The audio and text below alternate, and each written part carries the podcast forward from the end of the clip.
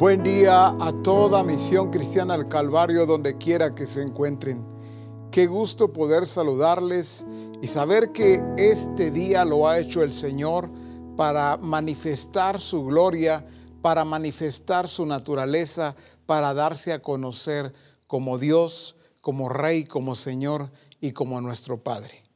Vamos esta mañana a continuar con lo que el Señor ha venido revelando a toda la misión, y me llama mucho la atención que hoy pueda compartir con ustedes algunos aspectos muy, pero muy importantes que tienen que ver con el edificador.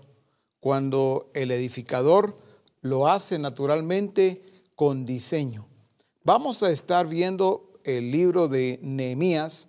Por supuesto que no vamos a verlo completo. Solo voy a resaltar algunos aspectos que van a ayudarnos mucho, pero estoy aclarando que son algunos aspectos. ¿Por qué? Porque, claro, si viéramos todo el libro de Nehemías, pues sería una larga lista de aspectos que tendríamos que ver, pero no se trata de que veamos esto como un listado de aspectos que debe de describir al edificador, sino que quiero que lo veamos a la luz de las Escrituras como una luz para nosotros y naturalmente para todo aquel que está siendo edificado y entiende que ha sido llamado a ser también un edificador. Entonces voy a resaltar al menos 7 aspectos fundamentales que para cada uno de nosotros deben ser vitales. Comienzo. El que edifica según su propósito, hace volver a Dios. ¿En qué consiste que el que edifica según su propósito hace volver a Dios? Veamos, por favor, ahí en Nehemías capítulo 1, versos 8 y 9. Dice, cuando Nehemías está orando, le dice, acuérdate, hablando con el Señor, acuérdate ahora de la palabra que diste a Moisés, tu siervo, diciendo, si vosotros pecareis, yo dispersaré, dice, por los pueblos. Pero si os volviereis a mí y guardareis mis mandamientos y los pusiereis por obra, aunque vuestra dispersión fuera hasta el extremo de los cielos, de allí os recogeré y os traeré al lugar que escogí, para hacer habitar allí mi nombre. Cuando Nehemías está orando, Nehemías dice, acuérdate de esta palabra. Acuérdate que ciertamente tú dijiste, si vosotros pecareis, yo dispersaré. Pero luego dice Nehemías, pero si os volviereis a mí y guardareis mis mandamientos y los pusiereis por obra, aunque vuestra dispersión fuera hasta el extremo de los cielos, de allí os recogeré y os traeré al lugar que escogí para hacer habitar allí mi nombre. Quiere decir que Nehemías, por favor, Nehemías está orando y le está recordando a Dios algo. Recuerda que tú dijiste claramente, pero si os volviereis a mí. Nehemías todavía estaba en el palacio. Sin embargo, Nehemías sabía que iba a llevar al pueblo a volverse a Dios. Él estaba seguro, por eso dice, pero si os volviereis a mí. Nehemías entendió que el fin no era solamente edificar el muro. Para lograrlo era necesario hacerlos a todos volver a Dios. ¿Cuánto es importante y necesario que el edificador lleve a aquellos que deben volverse a Dios, que los lleve delante del Señor? Claro, en la mayoría de los casos, algunos prefieren decir, por ejemplo, en el distrito, alguien diría, no, esos pastores no quieren nada. O de repente acerca de un discípulo, ¿verdad? Este discípulo no quiere nada con el Señor. Ay, que Dios trate con él. No, el edificador debe hacerlo y hacerlos volver a Dios. Esto es bien importante. ¿Por qué? Porque vamos a encontrarnos en este trabajo de edificación con aquellos que ciertamente no se abren, no han entendido, no han comprendido muy bien lo que significa edificar el cuerpo de Cristo. Están aquellos que sí quieren ser edificados, pero no están dispuestos a edificar a otros. Y están también los que sí están dispuestos a edificar a otros, pero no están permitiendo ser edificados. Por eso es tan importante este aspecto con el que estamos comenzando, que el que edifica según su propósito hace volver a Dios. ¿Recuerdan ustedes al profeta Elías en aquel tiempo cuando arregla el altar que estaba arruinado? Él los lleva al valle de la decisión, pero lo que hace el profeta Elías es hacerlos volver a Dios. Lo mismo hace también Josué. ¿Recuerdan cuando Josué dice, pero decidan ustedes a quién van a servir? Pero yo y mi casa serviremos a Jehová. Vamos a recordar también Juan el Bautista como profeta también. Él hace volver el corazón de los padres hacia los hijos, de los hijos hacia los padres. Es un hacer volver a Dios tan necesario y tan importante. Pero cuando hablamos de hacer volver a Dios, regularmente pensamos en aquellos que se fueron de la congregación, aquellos que se fueron del grupo, que se apartaron, y por supuesto ellos también. Pero ¿cuántos pueden estar hoy día dentro de una congregación, en un grupo de comunión familiar? Sin embargo, hay que hacerles volver a Dios. Es que asumimos que porque están en un adiestramiento, porque están en un grupo de comunión familiar, porque están conectándose al discipulado, automáticamente pues están en el Señor. En algunos casos vamos a encontrar que no están en el Señor, que deben volverse a Dios. Pero de ahí entonces esa percepción, ese discernimiento que debe tener el edificador, pero también esa habilidad, esa destreza para hacerlos volver a Dios. Dice la Escritura allá en Job capítulo 22, versos 23 en adelante, dice: si te volvieres al Omnipotente, serás edificado. Me gustó eso. Si te volvieres al Omnipotente, serás edificado. Alejarás de tu tienda la aflicción.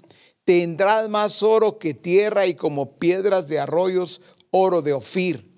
El Todopoderoso será tu defensa y tendrás plata en abundancia, porque entonces te deleitarás en el Omnipotente y alzarás a Dios tu rostro.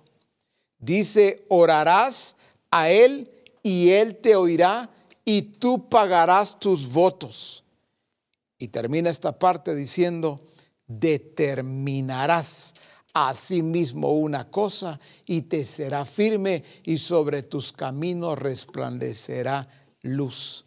Qué importante entonces que el edificador tenga claro lo que significa volverse a Dios. Porque dice la Escritura, si te volvieres al Omnipotente, serás edificado. No podemos nosotros comenzar a edificar aquel que primero debe volverse a Dios. Otra vez pongamos cuidado y atención y no pensemos solamente en los que se han alejado o se han apartado. Por supuesto, insisto que debemos de verlos a ellos, pero sin dejar de ver a través de los ojos del Espíritu aquellos que necesitan volverse a Dios. Aun cuando estén, ojo por favor y oído, aun cuando estén sirviendo en una área determinada. Pero eso no garantiza que no puedan estar lejos de Él. Por eso dice, alejarás de tu tienda la aflicción. Quiere decir que hay aflicción, no toda la aflicción por supuesto, pero hay aflicción que viene porque no se han vuelto a Dios correctamente. Dice, tendrás más oro que tierra y como piedras de arroyos de oro. Porque habla de tendrás más oro. Porque hay carencia. Hay carencias que han venido o vienen a la vida de un discípulo o de una persona porque no se ha vuelto a Dios como corresponde. El Todopoderoso será tu defensa y tendrás plata en abundancia. Claro, algunos vienen y solamente recitan la Escritura, pero hay que entenderla de acuerdo al espíritu de sabiduría y de revelación que ya nos fue dado. En este caso, Él no va a ser la defensa de todo aquel que lo diga. Ah, el Señor es mi defensa. Bueno, si te volvieres a Él. Está hablando de aquellos que se han vuelto a Dios verdaderamente. Y dice, porque entonces te deleitarás en el Omnipotente. Un detalle más de aquel que se ha vuelto verdaderamente a Dios es que se deleita en Él. Si no se está deleitando en Él, hay que poner atención y revisar si verdaderamente se volvió a Él. Dice, orarás a Él y Él te oirá. ¿De quién está hablando?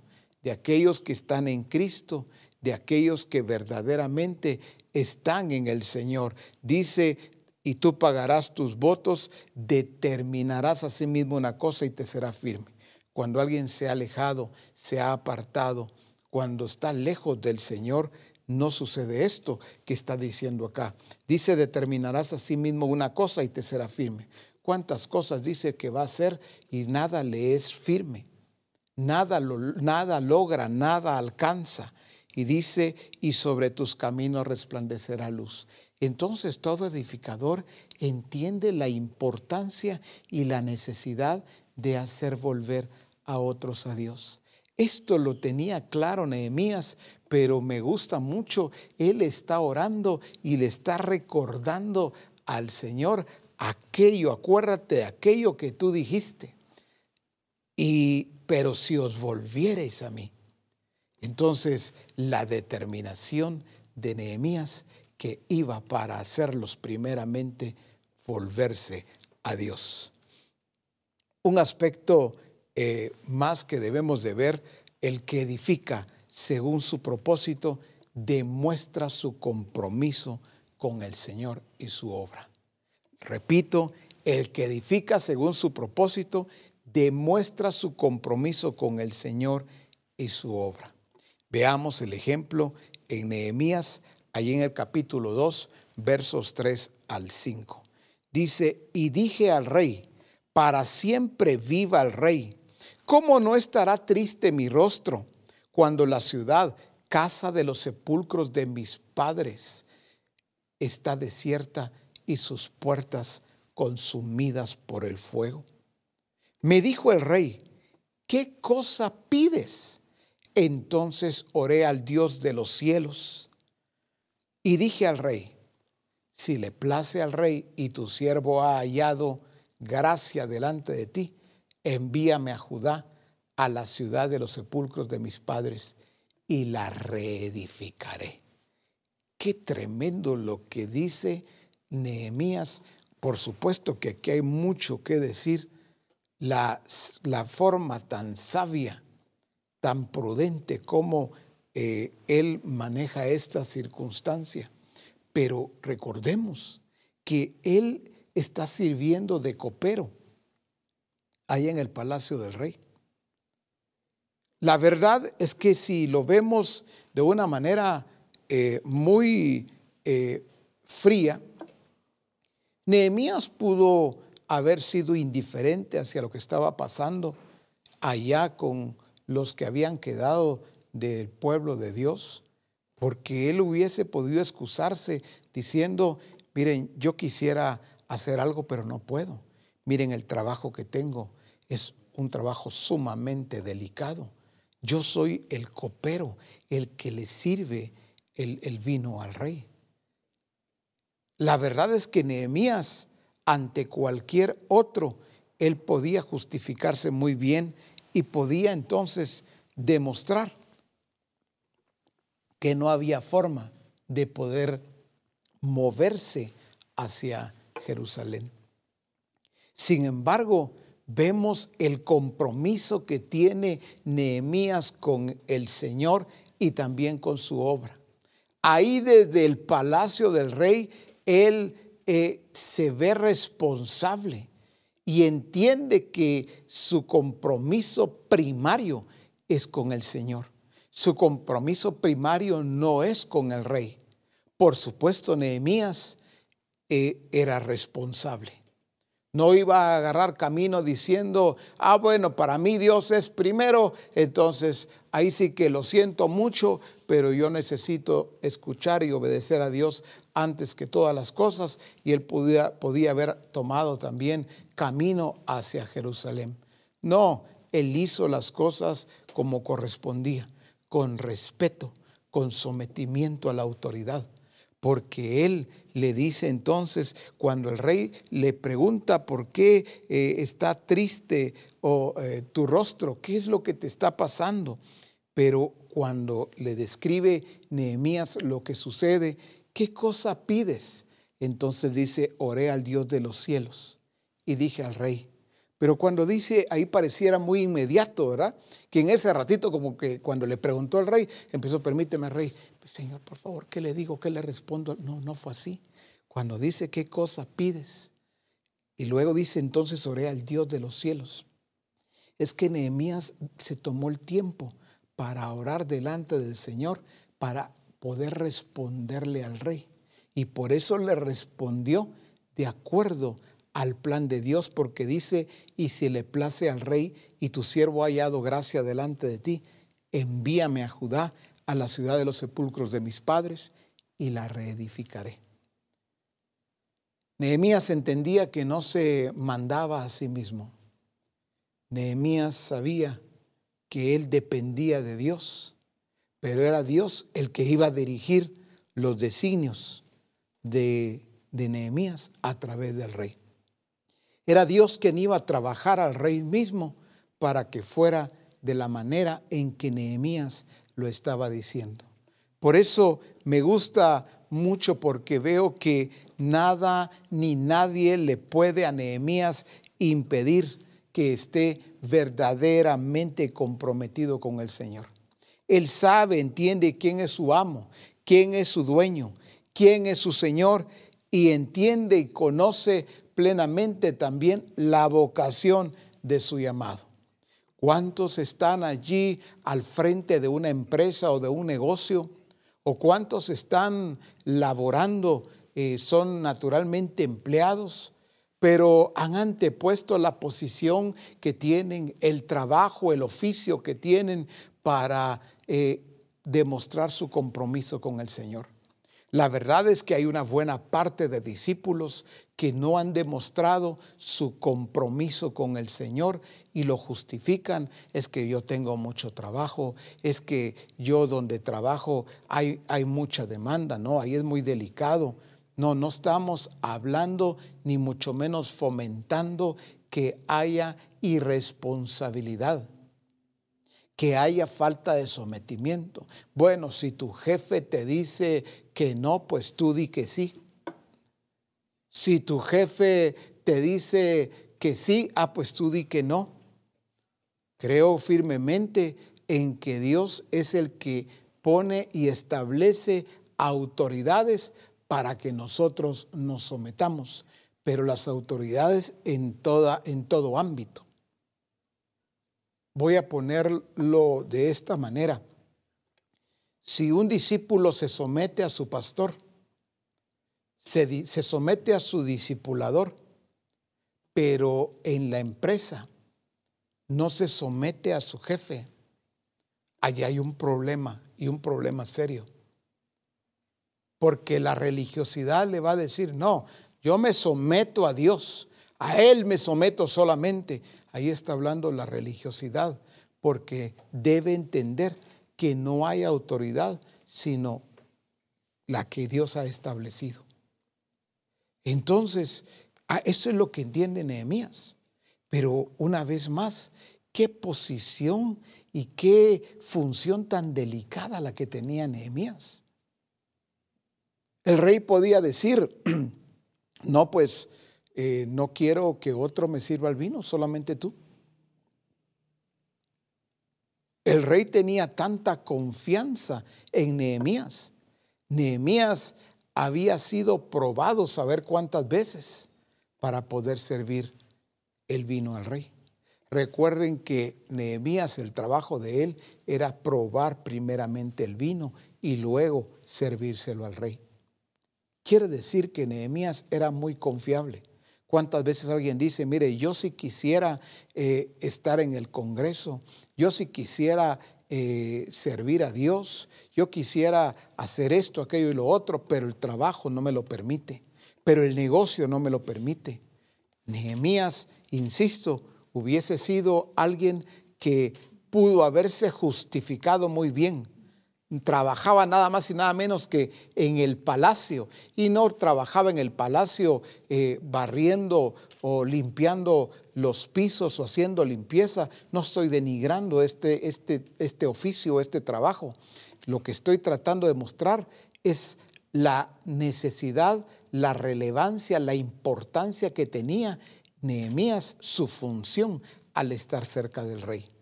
Sin embargo, demostró estar comprometido con Dios. Ni el rey, ni el palacio, ni el oficio que él estaba desempeñando, nada de esto le limitó para entender que debía de ir. Él pudo haber enviado una carta. Pudo haberle dicho a aquellos que llegaron, les voy a enviar una carta para consolarles, para animarles. Él hubiera podido recordarles esto que él oró delante del Señor en una carta. Hermanos, recuerden que el Señor dijo que si pecáremos, Él iba a esparcirnos, pero también dijo que si nos volvíamos a Él, Él hubiese podido escribirles y recordarles esto. O solamente enviarles algún tipo de ayuda, ¿verdad? No sé, algún tipo de víveres, no sé qué más pudo haber enviado Nehemías y decir, bueno, yo todo lo que puedo hacer es esto. Esta es la forma en que voy a ayudar. Sin embargo, el compromiso que tenía Nehemías lo demostró. Compromiso con el Señor y con su obra.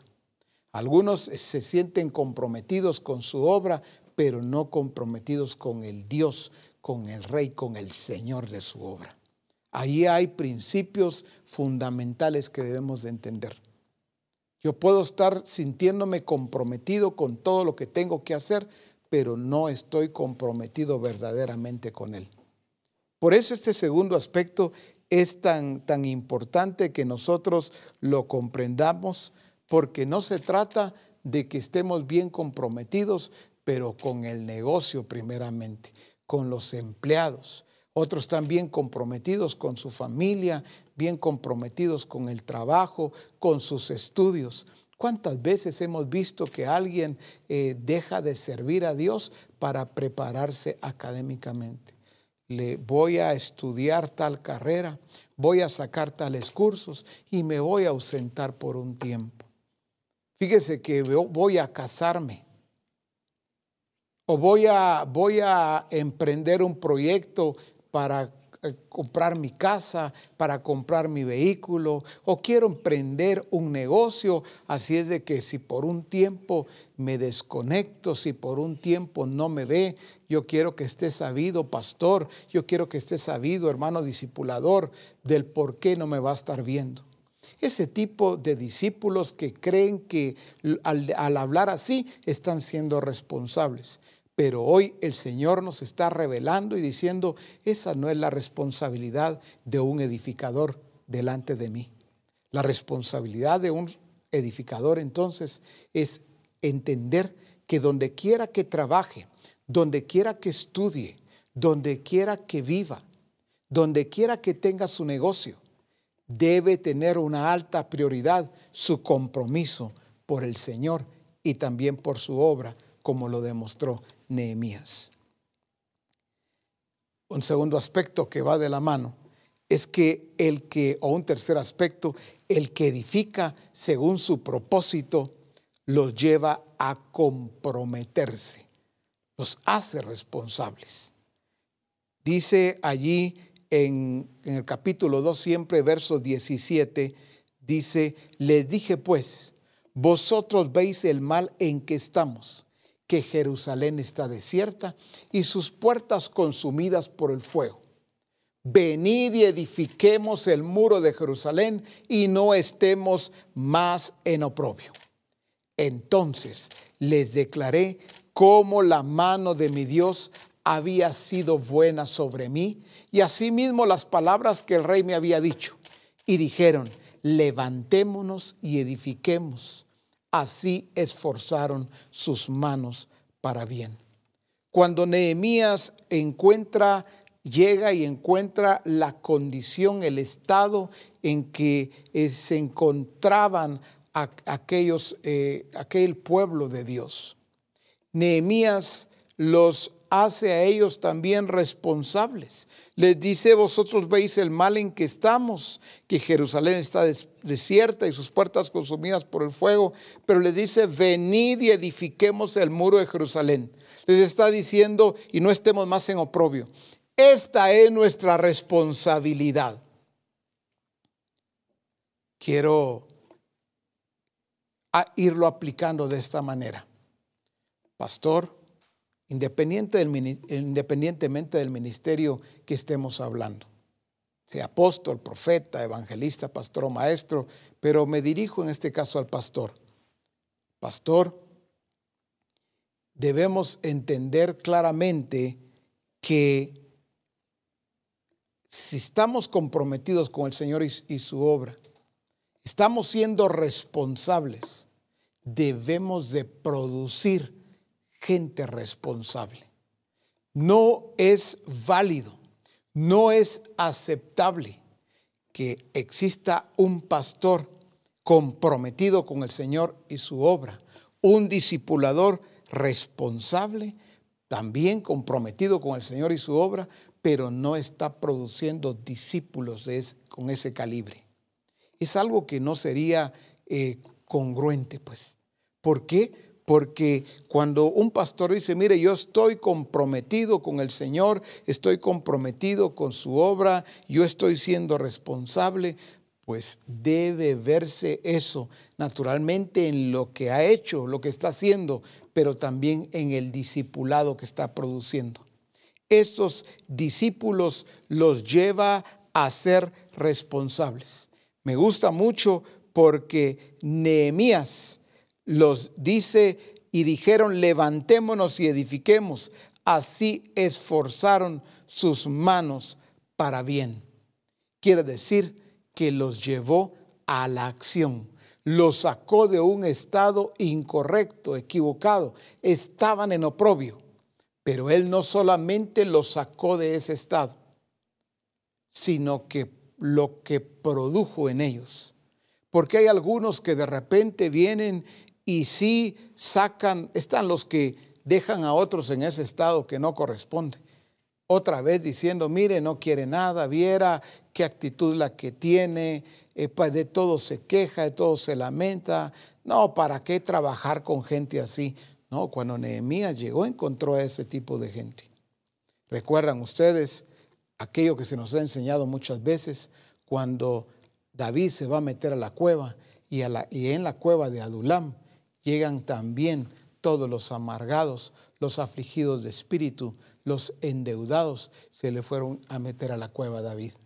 Pero de ahí David saca sus mejores valientes. ¿Qué significa esto? David entendió muy bien la gente que estaba llegando a la cueva. No era gente que llegaba a animar a David. No era gente que llegaba para decirle, David, aquí estamos contigo. Era gente que llegaba en medio de la circunstancia que estaba viviendo David. Llegaban a quejarse, llegaban a lamentarse, llegaban llorando delante de David, contándole sus penas, sus problemas, sus aflicciones, sus deudas. Entonces David entendió lo que debía de hacer. David no dijo, bueno, pues tomémonos de las manos y pongámonos a orar.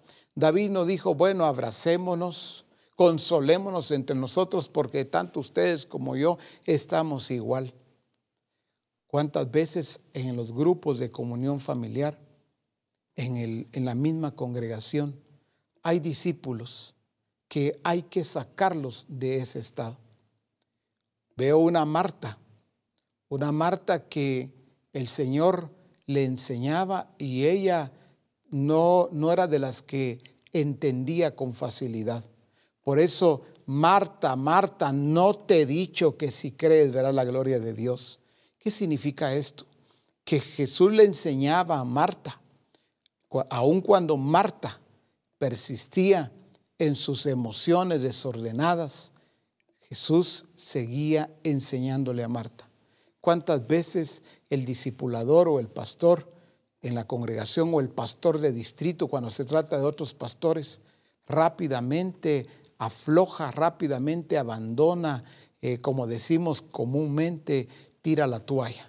No, yo no sé realmente aquí en este distrito, no sé qué es lo que el Señor está tratando conmigo al ponerme al frente de siervos que la verdad aquí cuesta mucho, no quieren nada, se resisten o se resienten o no se abren al plan y al propósito del Señor.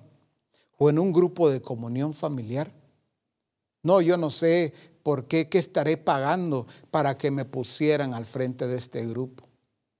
Yo creo que el estar en este grupo es una prueba del Señor. ¿Por qué? Porque no ha identificado que a los que están allí, que pueden estar en una condición muy mala, una condición equivocada o incorrecta, pero por esa causa el Señor te llevó allí.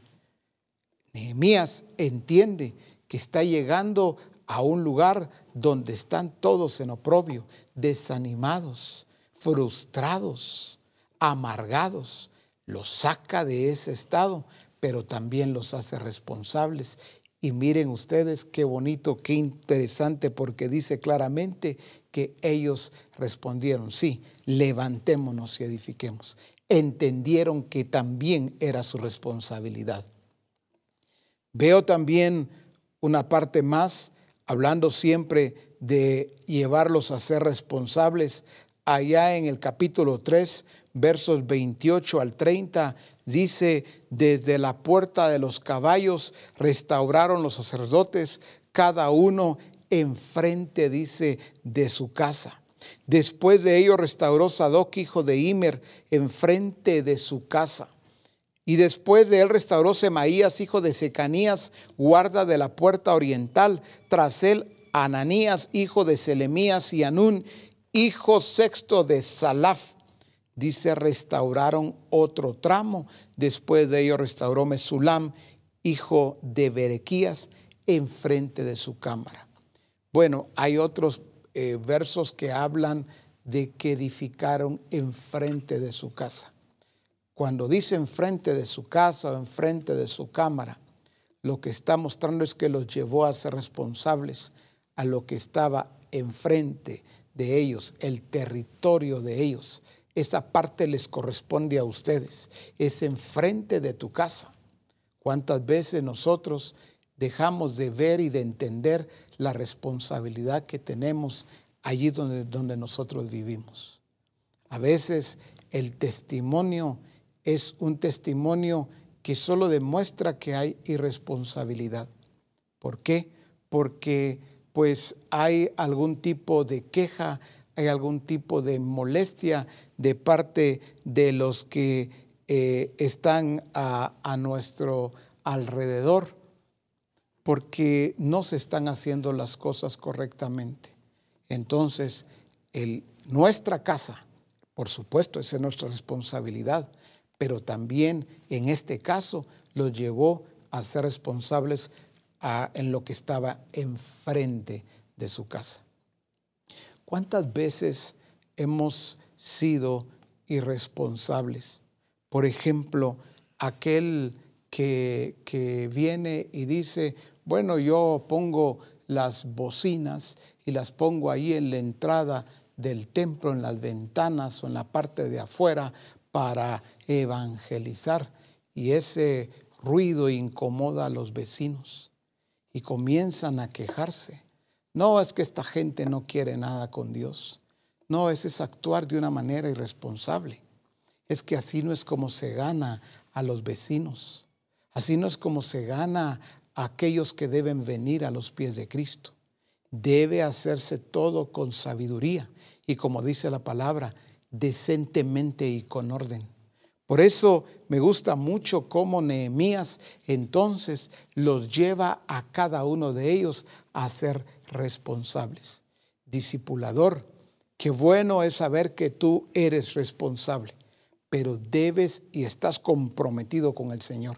Si esto es una realidad, no solamente un decir o un eslogan, sino que si tú estás verdaderamente comprometido con el Señor y su obra, y tú eres responsable, debes entonces llevar a los discípulos a ese mismo nivel, a ese mismo desarrollo. Lo mismo pastor en la congregación debe llevarlos a hacerle responsables, pero hacerle responsables no en el sentido de que, el domingo voy a preparar un mensaje que tenga que ver con responsabilidad. Voy a preparar un mensaje para que tenga que ver con el compromiso y los voy a llamar a todos, ¿verdad?, que vengan al altar, o aunque sea a través de la enseñanza o el discipulado en línea, los voy a llamar a todos a que vengan delante del Señor. No, hace muchos años se hacía eso. De tiempo en tiempo, el pastor, para comprometer a la iglesia, predicaba un mensaje que tuviera que ver con el compromiso del Señor y al final los llamaba a todos al frente. Y pasaba toda la iglesia y ahí estaban todos llorando. Y por supuesto era una administración linda, tremenda, pero era más expresión de emociones que otra cosa, porque al día siguiente ya estaba cada uno otra vez fuera de su responsabilidad, totalmente lejos del compromiso con el Señor. Por eso no estamos hablando de un acto emocional. No estamos llevando al pastor o al discipulador a que les predique o les imparta una enseñanza de compromiso, de responsabilidad, sino que los lleve con su mismo ejemplo, que modele. El pastor que está modelando en la iglesia compromiso y responsabilidad debe producir eso mismo en la congregación. El discipulador en el grupo, el pastor de distrito, lo mismo. Debe estar produciendo pastores bajo ese calibre también. Vamos a ver uno más. Dice: el que edifica según su propósito, dirige y coordina sabiamente. Bueno, para entender esto de una mejor manera, vamos al capítulo 3. En el capítulo 3 de Nehemías, recuerdo que estaba en una ocasión leyendo y pasé muy rápido, la verdad, el capítulo 3 de Nehemías, porque menciona tantos nombres y diferentes tareas que estaban haciendo. Y un día me dijo el Señor: quiero que vayas otra vez allí y te detengas y te voy a enseñar algo muy importante. Y entonces el Señor me llevó de la mano, puedo decirlo con toda certeza, con toda verdad y toda claridad también, porque me fue enseñando lo que realmente estaba perdiendo al no comprender, al pasar muy rápido el capítulo 3, porque me perdía en tanto nombre. Sin embargo, me dijo: quiero que veas cómo trabajó mi siervo Nehemías en cuanto al orden. Dice en capítulo 3 de Nehemías: entonces se levantó el sumo sacerdote Eliasib con sus hermanos, los sacerdotes, y edificaron la puerta de las ovejas. Ellos arreglaron y levantaron sus puertas hasta la torre de Amea y edificaron hasta la torre de Ananeel. Cuando veo esto, me dijo el Señor: mira, él trabajó con orden porque él supo coordinarlo sabiamente. Se trataba de los sacerdotes. Entonces veo más adelante que encontramos diferentes trabajos. Por ejemplo, encuentro quien trabajó la puerta del pescado, la puerta vieja, la puerta del valle, la puerta del muladar, la puerta de la fuente, la puerta de los caballos. Habla de diferentes tramos, cómo les delegó tramos para edificar. También habla de diferentes torres. Como dijo, ustedes van a encargar de esta torre, ustedes se encargan de esta otra. También habla del muro del estanque de Siloé. Quiere decir que Nehemías, para poder, no los puso a edificar, como decimos aquí, se utiliza una palabra muy corriente, a la brava. Es como decir, de repente, creo que en México dicen al ahí se va. Bueno, lo importante es que ustedes, hermanos, estén edificando. No, no es así.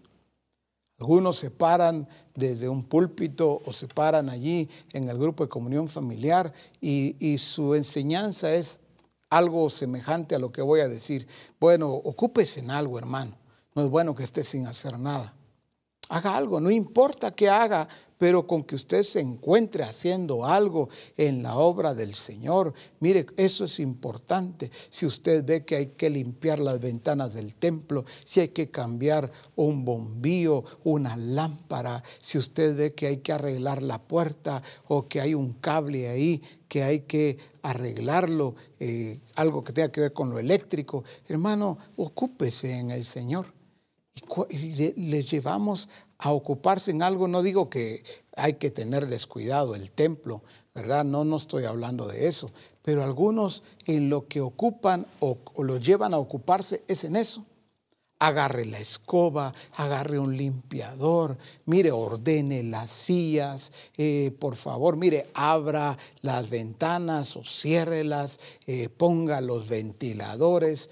Y entonces somos nosotros muchas veces, los pastores, los que no le damos una enseñanza clara a los discípulos. No, por favor, profeta, yo sí enseño bien, yo sí enseño con claridad. El que está poniendo atención de acuerdo a lo que el Señor nos está hablando en este momento es que, bueno, llevarlos a que hagan algo, no importa qué, pero que se encuentren por lo menos haciendo algo. Si usted encuentra algo ahí botado, levántelo, mire, póngalo en su lugar. Entonces, lo que ha pasado es que tenemos una congregación que cree que ocuparse en el Señor es solamente hacer estos aspectos que la verdad, no que esto no tenga ningún sentido, pero esto es muy trivial, es algo muy liviano. Puedo estar alguien recogiendo algo que está botado, no que no lo recoja, pues. Puede estar alguien limpiando las ventanas, ordenando las sillas, barriendo, limpiando, abriendo el templo, encendiendo y apagando las lámparas o las luces, como quiera llamarle, y no estar edificando el cuerpo de Cristo. Mire cómo nos perdemos nosotros en algo tan importante. Marta se sentía ella muy útil porque estaba haciendo lo que ella sabía hacer, estaba haciendo lo que ella quería hacer y como ella quería hacerlo. Que nadie entrara al área de su confort porque ella estaba segura que estaba en lo correcto.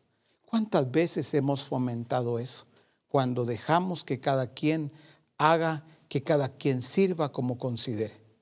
Bueno, hermano, usted sé que se mantiene muy ocupado en su negocio, en su trabajo. Yo lo entiendo.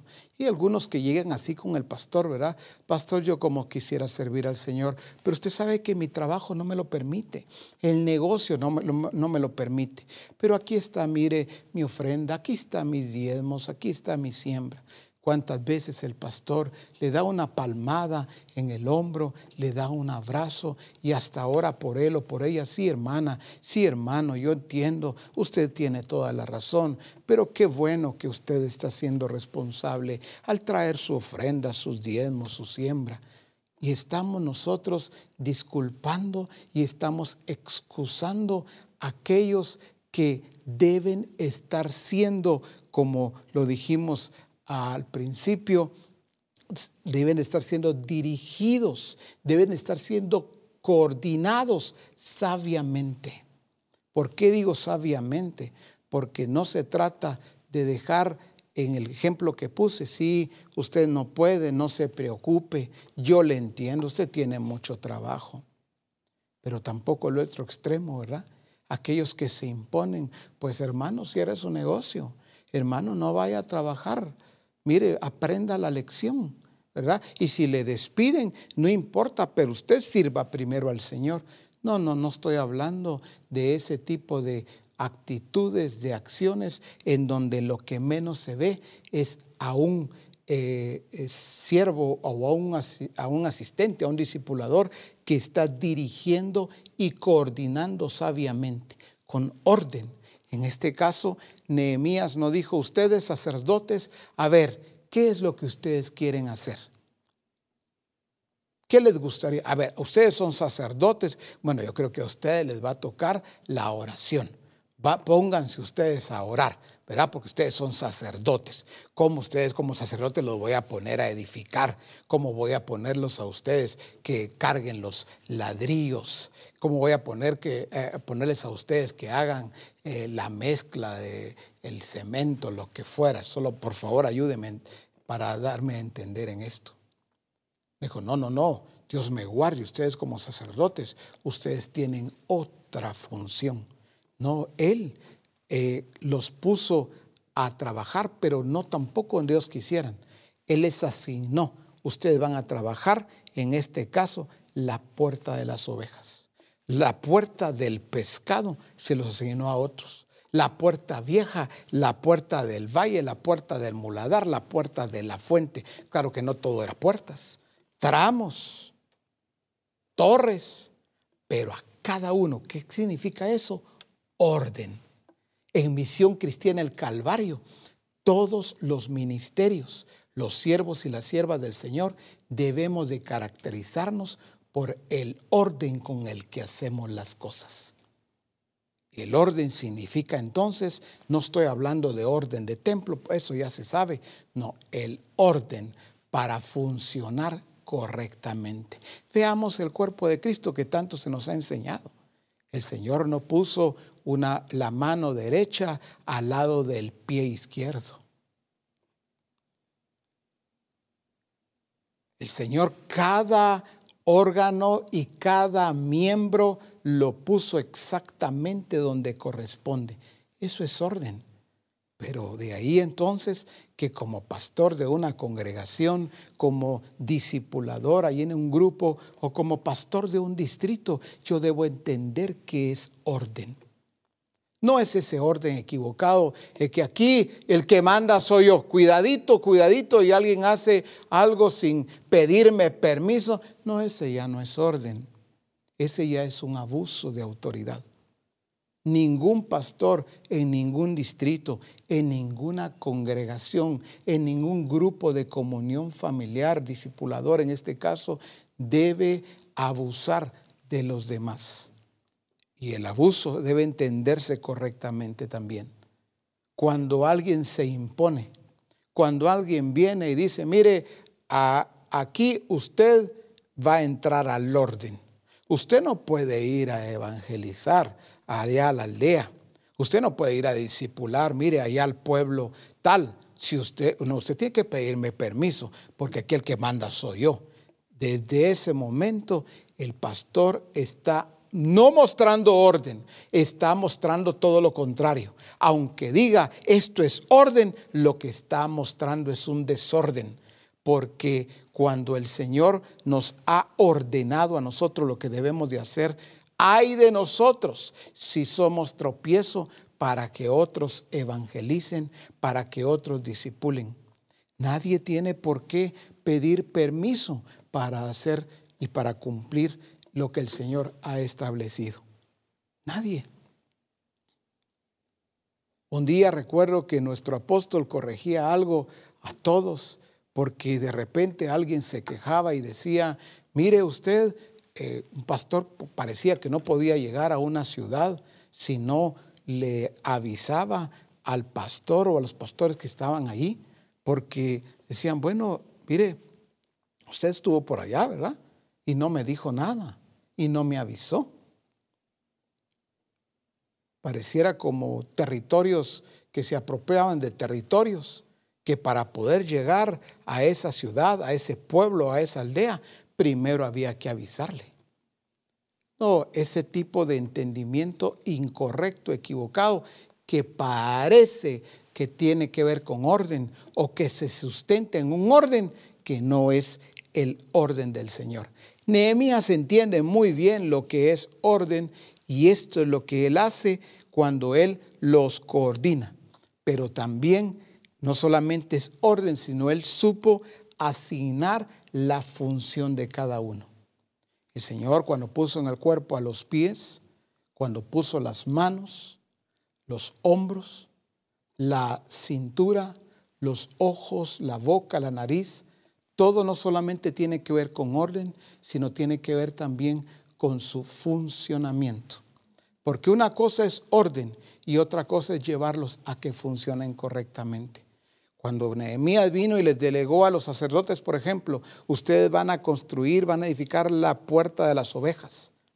Pues debía de velar Nehemías porque cumplieran bien con su función. No era una puerta como a ustedes se les ocurra, como ustedes son sacerdotes, oren, que el Señor les muestre. No, cada uno no solamente les delimitó en cuanto a orden, sino en cuanto a la función que debían de realizar. Aparecen en esto dos tipos, llamémosle así, de personajes. Está el solo, aquellos ministerios, aquellos pastores o discipuladores que les gusta trabajar solos. Creen que solamente ellos pueden hacerlo. No le dan la oportunidad a que otros se desarrollen. No, si no estoy yo ahí, si no lo hago yo, es por demás. No, aquí viera con esta gente cómo cuesta. A mí me toca todo. Y entonces todo lo hace, todo lo quiere hacer. Recuerdo que en una ocasión yo fui invitado para estar en un evento evangelístico. Y cuando llegué a ese lugar, a esa nación, el pastor que me había invitado y que, por cierto, él tenía la mayor parte de la responsabilidad del evento, aunque iban a haber otros pastores. Me llamó mucho la atención porque cuando llego a buscarlo, él estaba en el templo, pero cuando llegué me sorprendió porque estaba subido en una escalera, estaba en la parte de arriba, estaba pegando unas letras, era letra por letra. Creo que era algo así como bienvenidos o algo similar, pero estaba poniendo las letras y abajo habían algunos hermanos, jóvenes, señoritas, habían varios que le estaban diciendo, él ponía la letra y le decía, ahí, no, pastor, no, es un poco más arriba, no, un poquito más a la izquierda, sí, ahí, bájelo un poquito más. Yo cuando llego y lo veo y el pastor desde arriba me dice, ¿qué tal, profeta? Qué bueno, bienvenido. Ya ahorita vamos a platicar. A ver, hermanos, y seguía poniendo las letras. Yo me quedé viendo y le dije, hazme un favor, puedes bajar ahora mismo. Y él me dijo, sí, profeta, solo termino. Le dije, no, te estoy pidiendo que bajes ahora mismo, por favor. Y entonces él entendió y bajó. Y cuando bajó le llevé aparte y le dije, quiero que sepas algo. Esto no tiene que ver con la vocación de tu llamado. Este trabajo debe estarlo haciendo alguien más. ¿Cuánta gente tienes aquí abajo de la escalera que te están dirigiendo a ti? Te están diciendo si más arriba, más abajo, si a la izquierda o a la derecha, cuando ellos debieran estar haciendo esto y tú debieras entender tu responsabilidad a nivel no solamente de este evento, sino la obra de Dios. Se lo dije naturalmente con gracia, con sabiduría, pero también con autoridad. Y en ese momento le dije, vamos a hacer algo. Deja que ellos lo hagan, asígnales lo que tienen que hacer y nos vamos a tomar un café ahora mismo. Y me dijo con una actitud correcta, muy bien, me dijo, eso voy a hacer. Les asignó a ellos lo que debían de hacer y nos fuimos a tomar el café. Cuando estábamos tomando el café, me dijo, profeta, quiero agradecerle por la forma en que me habló. No me atropelló, no me golpeó, pero me enseñó tanto, me dijo. Yo iba a bajar de la escalera hasta que terminara. No sabe cuánto tiempo tengo de estar subido en esa escalera poniendo las letras y cómo me ha costado. Le dije, sí, entendiste la enseñanza. No te corresponde a ti hacerlo. Por eso aparecen los pastores, los ministerios o los discipuladores que todo quieren hacerlo solos. No, yo tengo que hacerlo. Si no estoy yo, si no lo hago yo, no funciona. Pero aparece también otro tipo de personaje, llamémosle así, los que todo lo delegan. Así como está el que todo lo quiere hacer solo y no permite que otros se desarrollen, aquellos que solo están delegando. Vaya, hermano, traiga, ponga, quite, venga, haga esto, haga aquello. Usted sabe, hermano, hay que evangelizar, hermanos, hay que evangelizar, hermanos, hay que discipular, hermanos. Ya saben que eso es lo que el Señor nos ha mandado. Y siempre están delegando y delegando. Hasta para enseñar acerca del diseño. Vienen cuántos ministerios, vienen y dicen, necesito un hermano, una hermana que pueda hablar bien y que sea él, que sea ella, que se encarguen del adiestramiento, del discipulado, de la predicación, que enseñe acerca del diseño, cuando el primero que debe pararse al frente para enseñar y describir correctamente el diseño es el pastor. Es el ministerio que está al frente de la obra, que está al frente del distrito, el discipulador que está al frente del grupo de comunión familiar. Sí, nosotros, el Espíritu Santo nos ha hecho capaces para poder enseñar y describir correctamente el diseño. ¿Cuántas veces delegamos que otros hagan lo que debemos estar haciendo nosotros? Algunas veces nos corresponde a nosotros y en otras nos corresponde a todos, juntamente con la congregación, juntamente con la iglesia, porque el Señor ya nos ha ordenado lo que debemos de hacer. Entonces no se trata ni de trabajar al estilo llanero solitario, ¿verdad? Cuando el Señor dice, ¡ay del solo! Pero tampoco se trata de todo estarlo manejando tipo empresa, ¿verdad? En donde, hasta mira aquí, hasta un organigrama tenemos en la iglesia y está ya delimitado las delegaciones de cada uno. No es la iglesia, no es una empresa.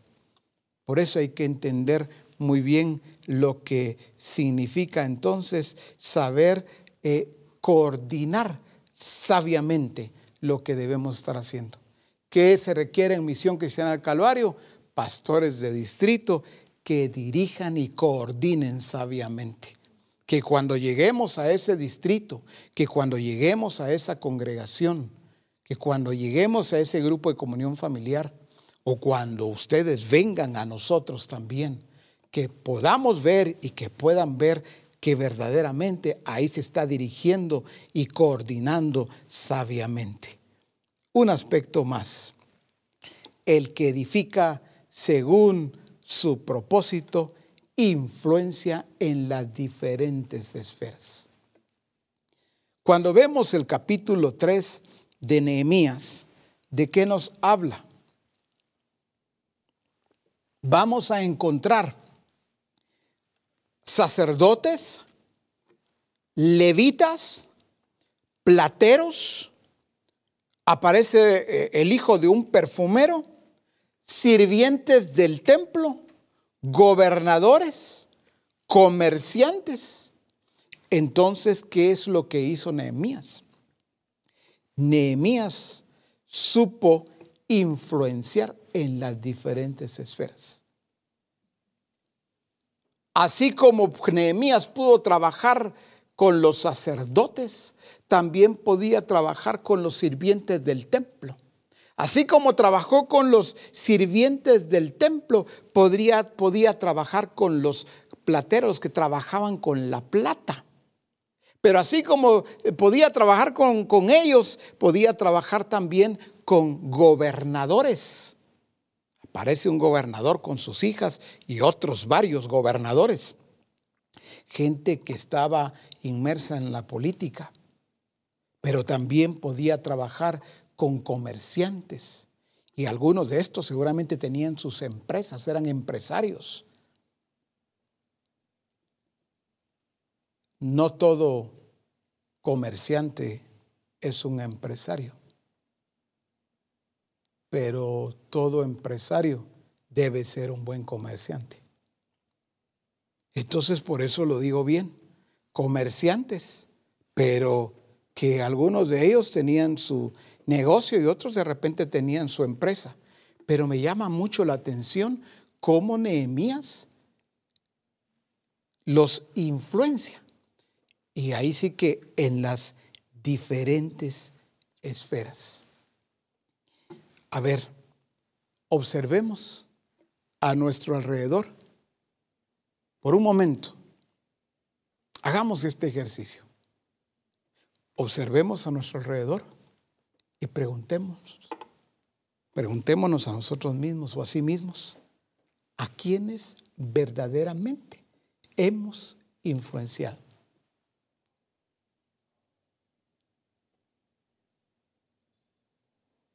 Mira a tu alrededor. ¿Cómo así? Bueno, mira al grupo de comunión familiar. Mírate en el negocio o en el trabajo. Independientemente que sea la oficina, el taller, la escuela, el colegio, la universidad. Aquellos que les gusta mucho el deporte. Aquellos que de alguna manera se han rozado con gente de la política o con gente de gobierno, o ahí mismo en la casa, la familia. Preguntémonos, pero respondamos bien. ¿A quiénes verdaderamente hemos influenciado? Yo puedo tener un grupo de comunión familiar. No que yo influencié, sino me lo entregaron. El pastor me puso al frente de un grupo de comunión familiar. El apóstol por supuesto, a través del llamado del Señor, me puso al frente de una congregación o al frente de un distrito. Hasta ahí no significa que yo influencié. Ese grupo no lo tengo por influencia. Esa congregación no la estoy apacentando por influencia. Ese distrito no lo alcancé o lo gané por influencia. No, ahí fui establecido. A partir de ahí comienza la influencia del discipulador en el grupo. A partir de ahí comienza la influencia del pastor en esa congregación. A partir de ahí comienza la influencia del pastor de distrito. A partir de ahí. Nehemías, la verdad es que influenció en las diferentes esferas que encontramos en el capítulo 3.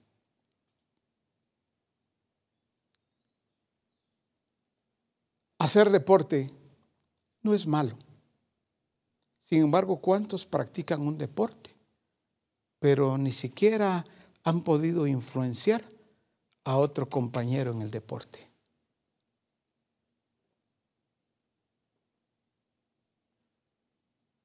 Si hay un árbitro, no han podido influenciar al árbitro.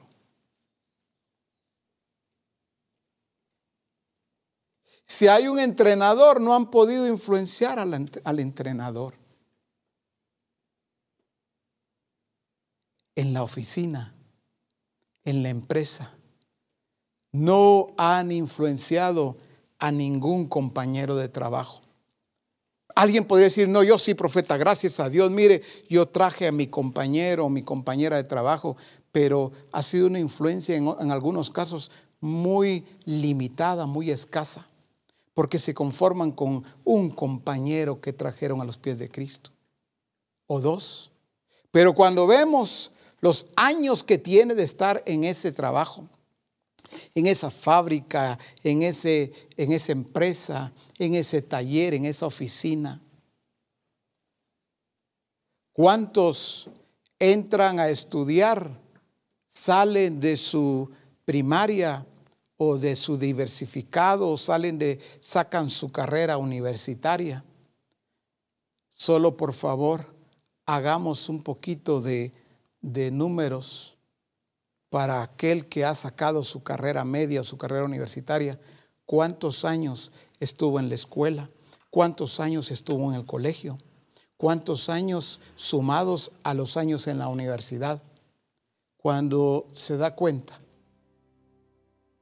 se percata que fueron 14, 15 años. Toda su primaria, más su diversificado, más los años en la universidad. Poniendo que todo lo saca en el tiempo. Van a ser 13, 14, 15 años. Pero nunca influenciaron en esos años a ningún compañero de estudio. Pero sí se reunían en las tardes, en las noches o los fines de semana para hacer trabajos, para hacer tareas. Pero terminó haciéndose a ellos y no ellos a él o a ella. ¿Cuántos años y ni siquiera pudo influenciar a un maestro, a un catedrático? No pudo influenciarlos. En la esfera en la que nosotros hablemos, ¿cuántos tienen años de estar en una congregación, pero solamente es él o es ella? Es el hijo. Toda su familia está lejos del Señor, pero el hijo sigue sirviendo, trabajando allí en la iglesia. Sin embargo, su familia no hay forma que llegue a los pies de Cristo. Ya son varios años. Puede ser el hijo o la hija. Puede ser el papá o la mamá. Alguien de la familia que está allí, pero el resto no los ha podido influenciar. Es que usted, profeta, debe recordar lo que Jesús dijo. Es que Jesús dijo que nadie es profeta en su propia tierra. Ciertamente Jesús lo dijo. Pero una cosa es ser profeta en su propia tierra y otra cosa es modelar el estilo de vida del reino de Dios. Hay algunos que si les predican a su familia no los oye. Y dicen, ya vio, es que no quieren nada. Me rechazan. Se burlan de mí. Pero algunas veces es porque no están viendo fruto del Espíritu. No están viendo una vida transformada por el poder de Dios. Porque Jesús mismo también dijo, ve y cuéntales a los tuyos cuán grandes cosas ha hecho el Señor contigo. Cuéntales. Entonces, es importante entender que el edificador, según su propósito, según el propósito del Señor, por supuesto, influencia en las diferentes esferas. El que edifica, según su propósito, sabe dirigir en circunstancias adversas. Voy finalizando. El famoso manejo de crisis. ¿Cómo maneja la crisis Nehemías? Cuando se trata de los enemigos, encontramos nosotros allá en el capítulo 4 y verso 13. Dice entonces, por las partes bajas del lugar, detrás del muro y en los sitios abiertos, puse al pueblo por familias con sus espadas, con sus lanzas y con sus arcos. Después miré y me levanté y dije a los nobles y a los oficiales y al resto del pueblo: no temáis delante de ellos, acordaos del Señor grande y temible y pelead por vuestros hermanos, por vuestros hijos y por vuestras hijas, por vuestras mujeres y por vuestras casas. Y cuando oyeron nuestros enemigos que lo habíamos entendido y que Dios había desbaratado el consejo de ellos, nos volvimos todos al muro, cada uno a su tarea. Desde aquel día, la mitad de mis siervos trabajaba en la obra y la otra mitad tenía lanzas, escudos, arcos y corazas. Y detrás de ellos estaban los jefes de toda la casa de Judá.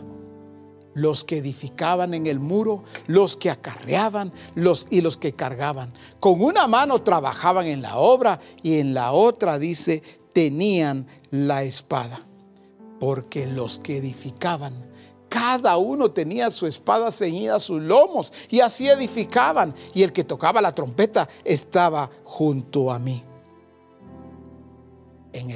Y dije a los nobles y a los oficiales y al resto del pueblo: la obra es grande y extensa, y nosotros estamos apartados en el muro, lejos unos de otros. En el lugar donde oyereis el sonido de la trompeta, reuníos ahí con nosotros, nuestro Dios peleará por nosotros. Nosotros, pues, trabajamos en la obra. Y la mitad de ellos tenían lanzas desde la subida del alba hasta que salían las estrellas. También dije entonces al pueblo: cada uno con su criado permanezca dentro de Jerusalén, y de noche sirvan de centinela y de día en la obra. Y ni yo, ni mis hermanos, ni mis jóvenes, ni la gente de guardia que me seguía, nos quitamos nuestro vestido. Cada uno se desnudaba solamente para bañarse. ¿Cómo manejó la crisis Nehemías en cuanto a los enemigos? Quiero hacer una aclaración aquí. Nehemías los adiestró. Ojo y oído. Los adiestró para pelear, para defenderse. Pero quiero hacer esta aclaración. No se trata de ser pendenciero. Una de las características de los siervos de Dios es que no seamos pendencieros.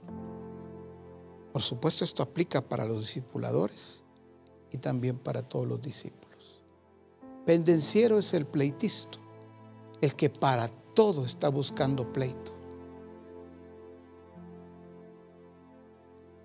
Aquellos evangélicos religiosos que para todo están peleando. Ah, mire, conmigo no se meta, porque por algo voy a dejar de ser cristiano unos minutos, después me arrepiento, pero va a saber usted quién soy yo. Ah, no, mire, es que no, yo sí no me voy a dejar usted. Una de las características del evangélico común y corriente es esa: es pendenciero, es pleitisto, es provocador. Nehemías no fue pendenciero. Nehemías no fue provocador. Si alguien tuviese esa actitud como siervo o sierva del Señor, como discipulador, asistente o discípulo, yo hoy te digo en el nombre de Jesús: desiste, corrígete. Deja de ser pendenciero. Estoy diciendo en el caso de que alguien tenga esa tendencia, porque aquí no está hablando de eso. Nehemías fue sobrio. Nehemías supo dirigirlos en el tiempo de crisis. ¿Cuántas veces el pastor o el discipulador no sabe cómo guiar, cómo dirigir? Llega la hermana: fíjese, pastor o discipulador, tengo este problema con mi esposo, viera. Y usted se dejó. Ay, mire, yo le hubiera tirado lo que tuviera en la mano. ¿Y por qué? Ay, a mí me lo hubiera hecho. Imagina usted un pastor, un siervo, un discipulador hablando así. en tiempo de crisis. Cómo nos comportamos, cómo dirigimos como edificadores, porque hay tiempo de crisis. Cómo estamos guiando. Nehemías los preparó, los adiestró para defenderse, pero veló porque la obra no se detuviera.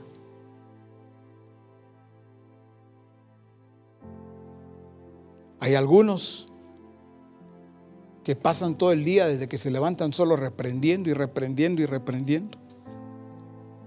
Hay evangélicos, no en Misión Cristiana al Calvario, por supuesto.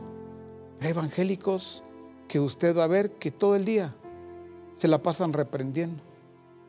Al final, no solamente religiosidad, sino un escapismo para mostrarle que no están haciendo lo que corresponde, pero es que estoy luchando con el enemigo. Estoy batallando, mire. Y lo que menos están haciendo es eso. Otra crisis que tuvo que manejar Nehemías, no son las únicas, quizá encontraremos más, pero tenía que ver con la economía.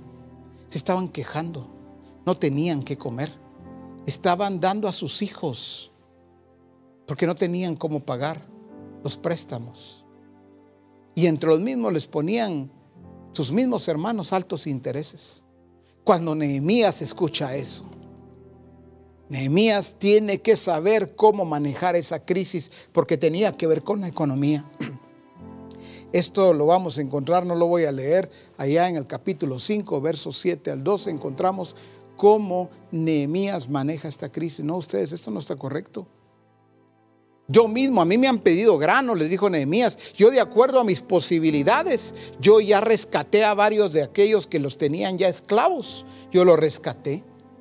Pero estoy oyendo que ustedes le están poniendo un alto interés a aquellos que les pidieron dinero prestado o que les pidieron grano, comida, lo que haya sido. Eso no está bien, les dijo.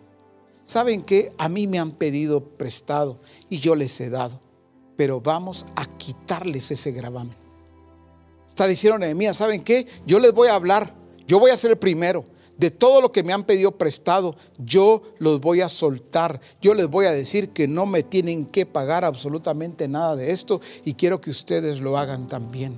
Y inmediatamente dijeron a Nehemías, así como tú has dicho, nosotros también lo haremos. Ese manejo de crisis, cuántas veces se nos ha enseñado acerca de ser sobrios, de ser maduros, pero en medio de una circunstancia, de una enfermedad, de un problema económico, de un problema familiar, un problema con el negocio, con el trabajo, pues lo primero que vemos es descontrol. ¿Cuántos se descontrolan hasta el día de hoy? Cuando están alabando, adorando al Señor, cuando están leyendo la palabra, cuando están en el grupo, cuando están en el discipulado, qué lindos se ven. Pero en medio de la circunstancia aparecen esos impulsos descontrolados. Siguen apareciendo después de tanto tiempo. Exactamente esto fue parte de lo que echó a perder a Saúl. Saúl no supo manejar en parte lo que se le había dicho, pero sobre todo también la crisis. Porque el profeta Samuel no llegaba. Ya estaba en el día que le había dicho, bueno, no había terminado el día. Pero recordemos que hay un problema de crisis, porque dice que empezaron a desertar.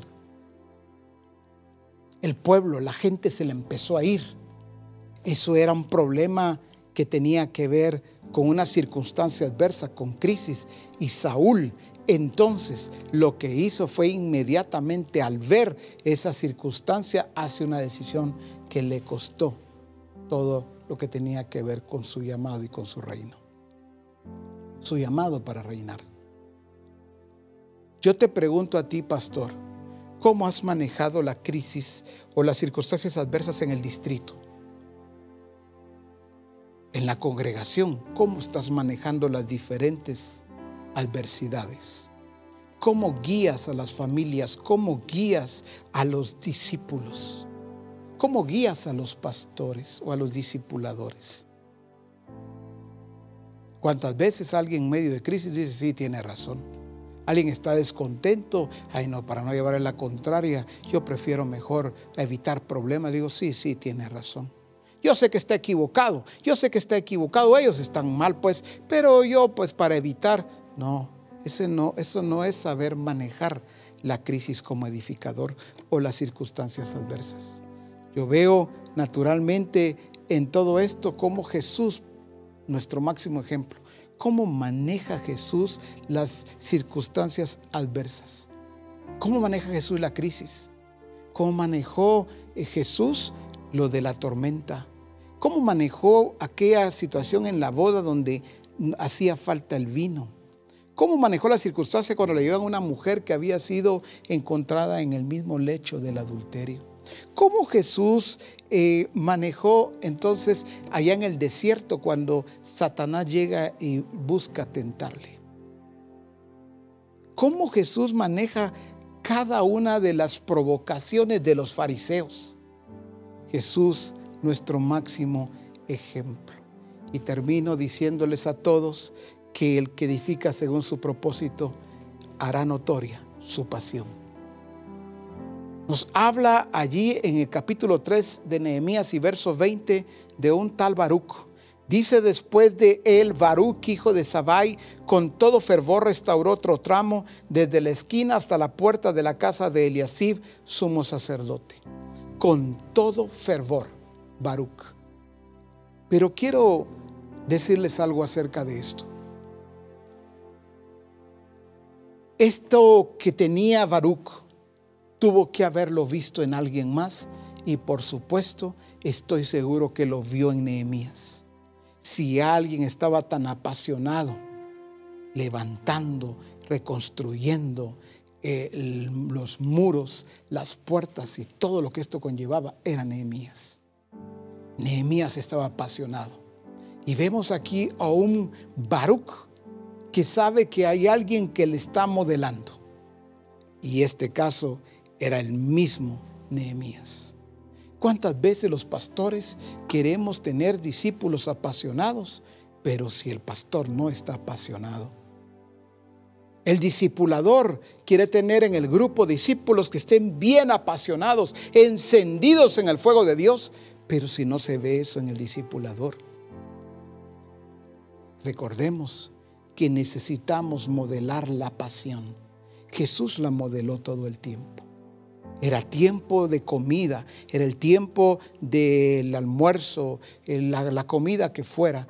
Para Jesús tenía una prioridad mayor que esa. La comida podía esperar, pero se va a enfriar. Pero es que era su pasión, era tal. ¿Cuál es la pasión que están viendo en cada uno de nosotros? Claro, tengo también... Por cierto, que hacemos muchas cosas con entusiasmo. El que practica el deporte, yo creo que todo el que le gusta lo que está haciendo, lo va a hacer con mucho entusiasmo. El que le gusta leer, lo va a estar haciendo con mucho entusiasmo. El que le gusta cualquier otra cosa que mencionemos, pues lo va a hacer con mucho entusiasmo. Y creo que así debe de hacerlo. Debe hacerlo de esta manera. Está trabajando, debe trabajar con entusiasmo, con fervor. El problema es cuando ese entusiasmo está por encima de mi pasión por el Señor. Ese es el problema que hoy quiero que entendamos, que todo edificador, según su propósito, está ordenando sus prioridades y modela por eso la pasión que tiene por el Señor. Algunos se van en contra del deporte. Aquellos pastores en otros lugares que se ponen a predicar en contra del fútbol o en contra de cualquier otro deporte. Claro, están mal encausados, pero lo que pasa es que no saben ni cómo manejar esta circunstancia, porque los jóvenes, porque los varones se van en el día de culto a jugar fútbol o a hacer cualquier deporte. Lo que pasa es que hay que saber encauzar la pasión.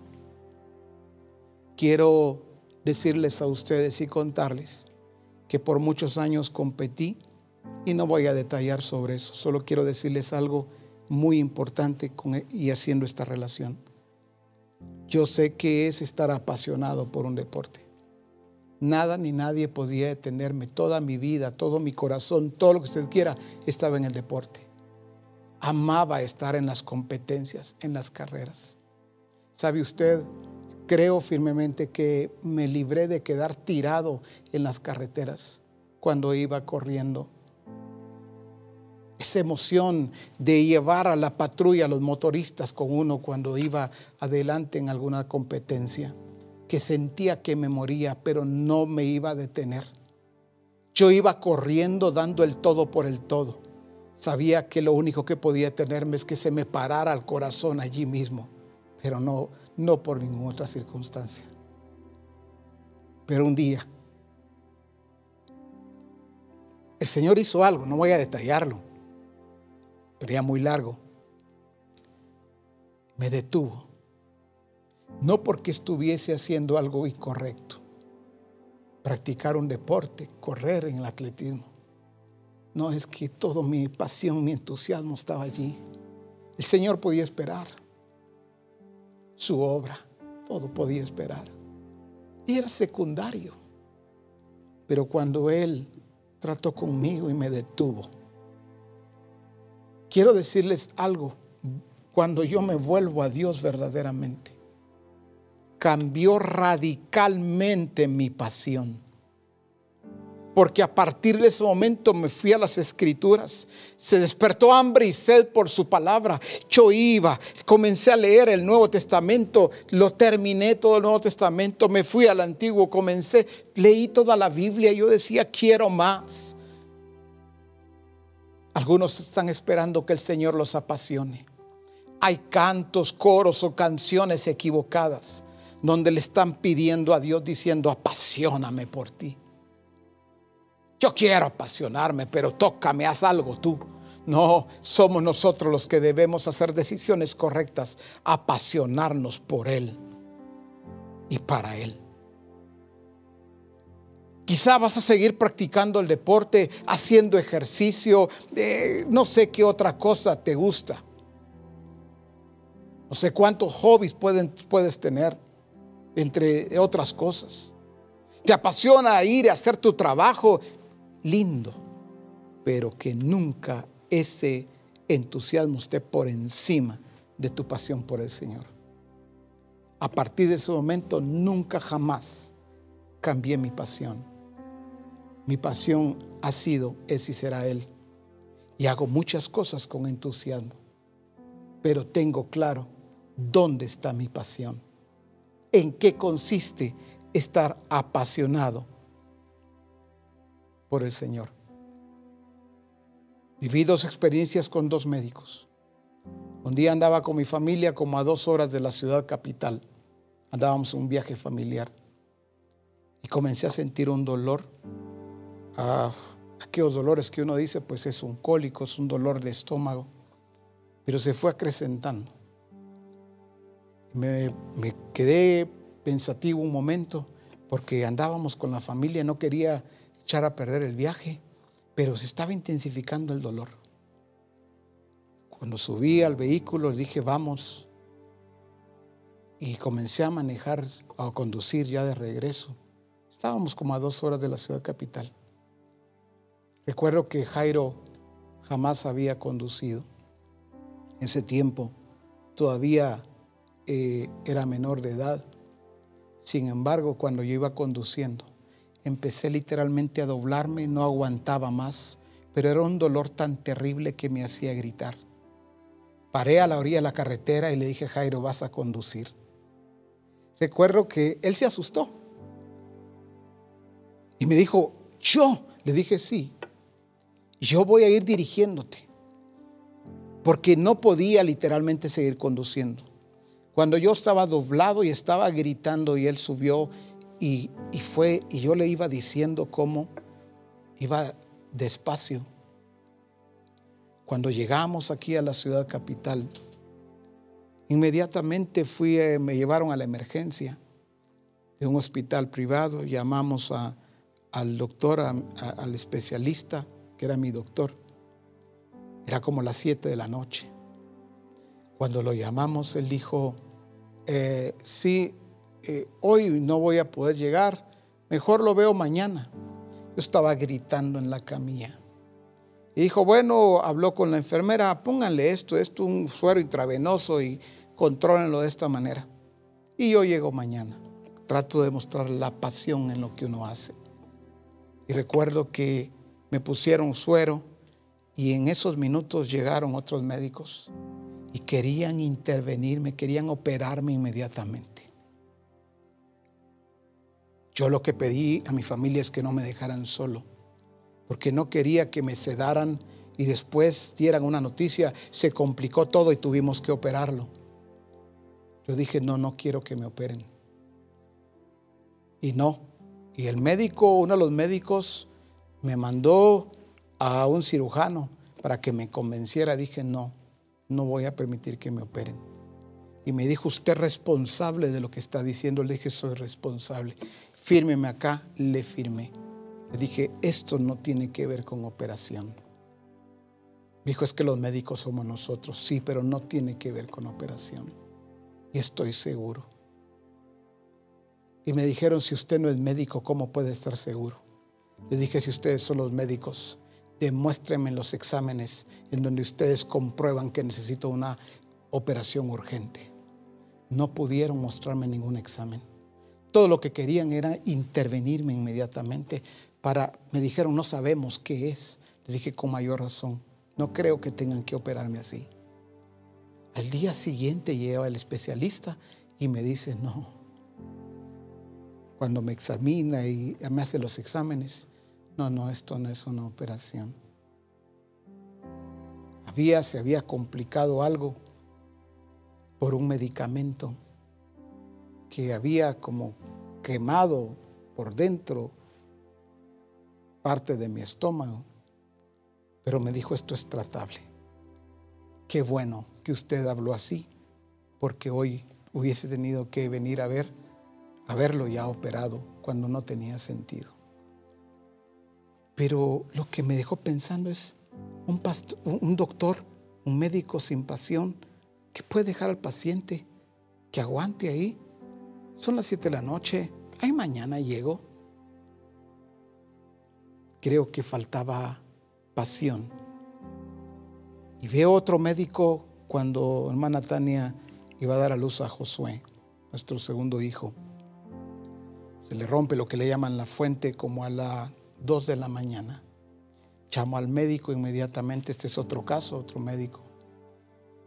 Su ginecólogo. Y le digo, esto pasó. Él estaba durmiendo. Obviamente a las 2 de la mañana se despertó y me dijo, no se preocupe. Y justamente en ese día nos habíamos quedado sin vehículo. Me dijo, ahora mismo, me tiene allí. Yo mismo en mi carro los llevo directamente hospital. Me mostró la diferencia entre un apasionado por lo que hace, alguien que no le importa la hora, el momento, pero también alguien que no le importa dejar esperando aun cuando pueda hacer algo de vida o muerte. ¿Cuántas veces como pastores, como discipuladores, cuántas veces no hemos mostrado la pasión por el Señor y su obra? ¿Cuántas veces dejamos para después algo que es urgente? Algo que el Señor dice ahora, ya. Pero preferimos dejarlo para otro momento. Lo que estamos mostrando es que algo está pasando con la pasión. Aquel discipulador en el grupo, para ser edificado, que pone cualquier excusa. Es que está lloviendo. Es que hay mucho sol. Es que tengo hambre, mire, hoy estoy bien cansado. Es que mire, tengo problemas de internet, no me voy a poder conectar. Cualquier excusa le es buena para no hacer lo que corresponde porque no hay pasión. Como aquella mujer que de repente dice, ay, tengo dolor de cintura, ya no aguanto la espalda, ya no. Se está quejando. Pero cuando le dice el esposo, pues fíjate que yo tengo ganas o tenía ganas de que saliéramos a dar un paseo. Ah, bueno, pero ahí sí. Pero no decís que te duele. No, pero yo creo que eso me va a ayudar, ¿verdad? Es que estoy mala. Pero que no le vaya a hablar de una excursión, que no le vaya a hablar de salir de paseo, porque ahí sí se le van todos los achaques, todos los males. Pero cuando le habla de la obra del Señor, no, yo como quisiera, pero yo estoy mala. O siendo un varón, ¿verdad? No, yo estoy enfermo, yo quisiera, pero ya ni fuerzas tengo, estoy débil. Pero que no le vayan a hablar de algo que le gusta. ¿Quieres ver una película? Ah, sí, quiero verla. Ahí sí hay entusiasmo para hacer cualquier otra cosa, pero que si le hablan de evangelizar, de discipular, de hacer la obra de Dios, ahí sí no puede. Si no es una enfermedad, una dolencia, los diferentes compromisos que tiene. Revisemos cómo está nuestra pasión por el Señor. Démosle honra y gloria a Él. Padre, esta palabra que hoy vino a nuestra vida es para que comprendamos la importancia y la necesidad de ser edificadores según tu propósito. Está muy claro el comportamiento, el estilo de vida, la manera de que debe estar edificando el edificador según tu propósito. Señor, vimos algunos aspectos que son importantes. Y seguramente algunos se inquietarán para seguir buscando y encontrando muchos aspectos más. Pero lo más importante es que nuestro oído esté abierto a tu espíritu para entender y comprender lo que tú nos estás revelando hoy. ¿Por qué nos estás revelando estos aspectos que deben de ser clave y que deben de ser muy claros y evidentes en la vida de cada edificador? Que todos nos encontremos revisando, nos encontremos corrigiendo y poniendo por obra de acuerdo a lo que tú nos has revelado. Te exaltamos, te bendecimos, te damos honra, alabanza, exaltación. Allí en tu lugar tú sabes hacerlo. No sé si estás sentado, de pie, donde quiera que estés. Tú sabes que allí mismo tú puedes unirte para glorificar, exaltar y darle gloria al que es digno de recibirla. Él es el Rey de Reyes, el Señor de Señores, el Soberano, el Todopoderoso, el que gobierna, el que ha determinado manifestarse a los suyos y también a través de los suyos. El que un día le plació llamarte a ti y llamarme a mí para que edifiquemos el cuerpo de Cristo. Para que lo hagamos, pero de acuerdo a su plan y a su propósito. Que no perdamos de vista el diseño. Que recordemos que de Él viene todo este proyecto, todo este plan ha venido y viene de Él desde antes de la fundación del mundo. Que toda honra, que toda gloria, que toda exaltación en nuestra vida y a través de nuestra vida sea para ti, Señor, el único Dios verdadero. Te bendecimos, te adoramos y te damos toda gloria en este tiempo. Aleluya. Aleluya. Amén. Amén. Qué gusto estar con ustedes. Vamos a tomar un momento para nuestro refrigerio y continuamos en unos minutos. Bendiciones a cada uno.